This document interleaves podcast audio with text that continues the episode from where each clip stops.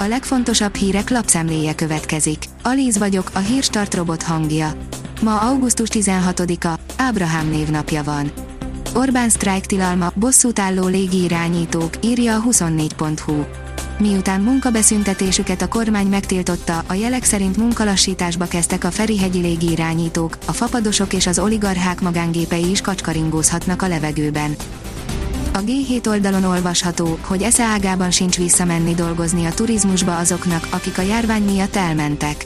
Alsó hangon 35 ezer alkalmazott hiányzik az ágazatból.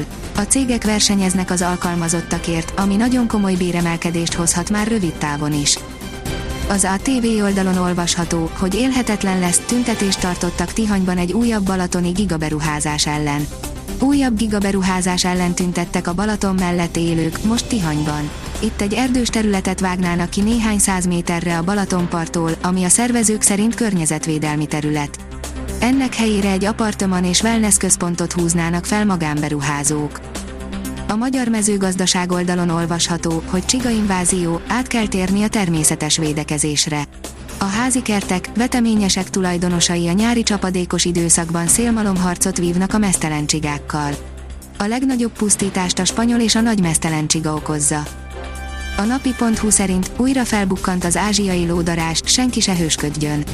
Washington állam mezőgazdasági minisztériuma megerősítette, hogy idén először észleltek élő ázsiai óriás lódarazsat, becenevén, gyilkos lódarazsat, az államban írja a The Verge.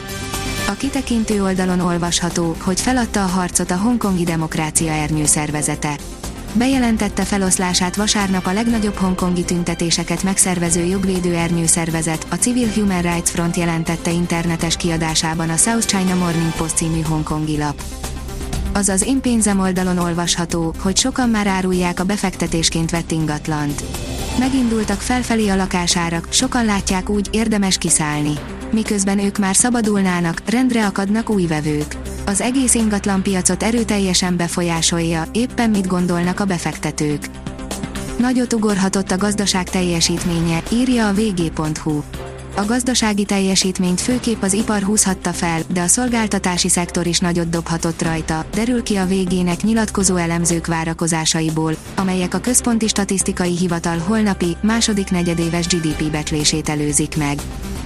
A privát bankár szerint a japán miniszterelnök első éve rakéták Kína irányába.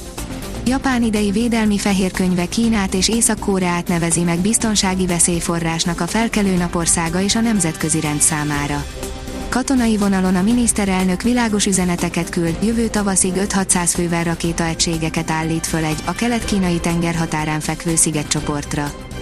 A startlap utazás oldalon olvasható, hogy Somogy megye rejtett kincsei, 10 érdekes hely, amit látnod kell. Egy különleges hangulatú apró falvakkal, sokszínű erdőkkel tarkított vidék Somogy megye talán legnagyobb kincse, de gyönyörű kastélyok, templomok, izgalmas kiállítások, népi emlékek helyszínére is elkalauzolunk. A portfólió teszi fel a kérdést, letaszították Európa inflációs trónjáról Magyarországot, ki most a rekorder. A pénteki nemzeti ünnep miatti rövid héten sem fogunk unatkozni, hiszen jön a második negyedéves GDP adat, illetve az adósságról is friss statisztikát közöl a jegybank. Közben megjelenik az Eurostat júliusi inflációs összegzése, amiben már valószínűleg nem Magyarország állt az élen hosszú hónapok rekordjai után. A 24.hu oldalon olvasható, hogy MMA-ban próbálná ki magát az ismert futbalista. A 110-szeres válogatott Paraguayi Carlos Gamarra 50 évesen debütálhat. Az Eurosport szerint ezzel fonákkal zárta le Medvedev a torontói tornát.